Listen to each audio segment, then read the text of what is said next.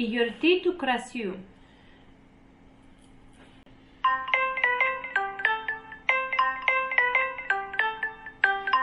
Γεια σου Κατερίνα, τι κάνεις; Γεια σου Μαρίνα, είμαι χαρούμενη που με πήρες τηλέφωνο. Τι νέα; Τα νέα μου είναι τα ίδια. Ρουτίνα, σχολείο και διάβασμα.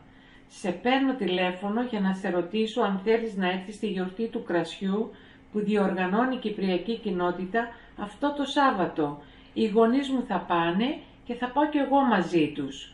Λοιπόν, θέλεις να έρθεις μαζί μας; Τι θα κάνουμε εκεί που θα πάμε; Θα έχει νεολαία; Εγώ δεν πίνω κρασί. Ούτε κι εγώ πίνω κρασί. Πήγα πέρυσι και μου άρεσε πολύ. Θα δούμε πώς φτιάχνουν το κρασί από τα σταφύλια, θα χορέψουμε, θα δούμε κυπριακό θέατρο, θα φάμε κυπριακές λιχουδιές και μπορούμε να παρακολουθήσουμε μαθήματα κυπριακής κουζίνας. Φέτος θα μάθουμε για τις φλαούνες. Το ξέρω ότι σου αρέσουν και είναι πολύ καλά να δεις τον τρόπο και τη διαδικασία που τις φτιάχνουν.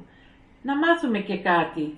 Η νεολαία πάντα προσφέρει λιχουδιές στον κόσμο και κάνουν όλους να χορεύουν παραδοσιακούς κυπριακούς χορούς.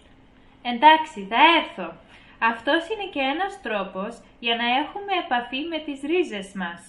Τα φεστιβάλ αυτά μας βοηθούν να διατηρήσουμε την ελληνική μας ταυτότητα.